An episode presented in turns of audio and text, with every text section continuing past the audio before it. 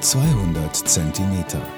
Podcasts in, aus und für seltsame Zeiten. Hallo, liebe Zuhörerinnen und Zuhörer. Herzlich willkommen zu meinem 46. Podcast-Beitrag zur Kulturgeschichte des Weins und der Pfalz. Mein heutiger Podcast berichtet über unseren Pfälzer Nationalvogel. Was für den Bayer der Wolperdinger und für den Thüringer der Rasselbock ist für uns in der Pfalz die Elvedritsch.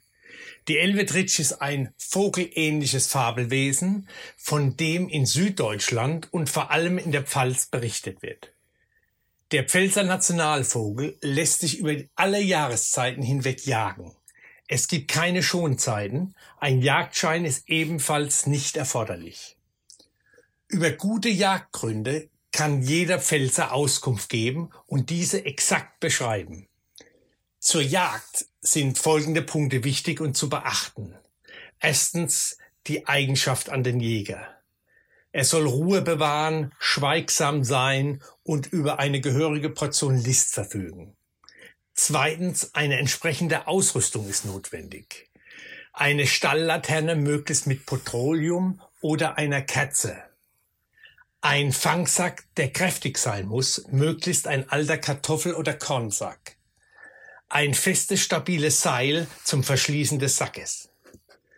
Mit dem Schein der Laterne lockt man diese äußerst neugierigen Wesen an.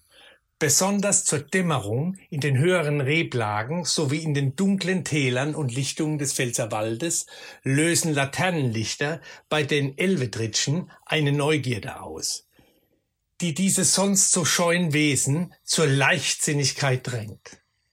Wenn der Schein kräftig genug ist, reagieren sie besonders neugierige Exemplare sofort.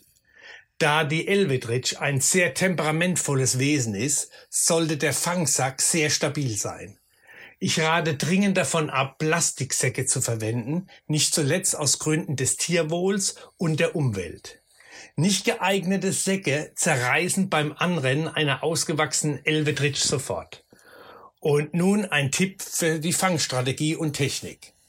Der Sack wird auf den Boden gelegt und die Öffnungen müssen von dem Fänger aufgehalten werden. Neben den Sack sollte man das feste Seil bereithalten, damit man den Sack umgehend zubinden kann, sobald sich eine oder mehrere Elvetritschen in den Sack gelaufen sind. Nun braucht der Fänger nur noch guten Mut und sehr viel Geduld und Ausdauer, Konzentration und Aufmerksamkeit.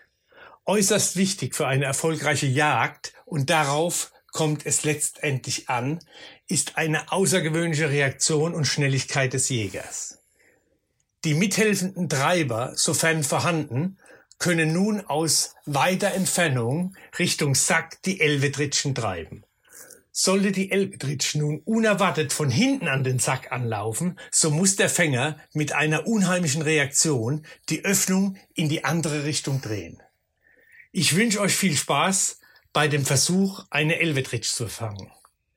Ich selbst möchte euch raten, vor der Jagd sich mit Wurstweg und Boy zu stärken, da eine Elvetritschjagd doch sehr lange dauern kann und nicht selten bis in die Morgenstunden geht. Ein Pfälzer Schnaps gegen die nächtliche Kälte und eine gute Flasche Wein für den Durst helfen ebenfalls, die Zeit des geduldigen Wartens zu verkürzen. Passend zum heutigen Thema ein außergewöhnlicher Schnaps aus der Pfalz von der edle Obstbrennerei Familie Thomas Scherner aus Weißenheim am Sand. Ein Schnaps mit Pfälzer Leberwurstgeschmack, 40 Prozent Alkohol. Brenner Thomas Scherner hat aus Alkohol und Wurst der Metzgerei Süß ein Destillat gewonnen, das nicht nur die Pfälzer begeistern soll. Wie entstehen bei Cherners Geschmackserlebnisse von reinster Güte und intensivem Geschmack? Bestes aus der Natur und wie in diesem Fall aus der Wurstküche. Erfahrung und Leben den höchsten Qualitätsansprüchen, so entstand dieser außergewöhnliches Destillat.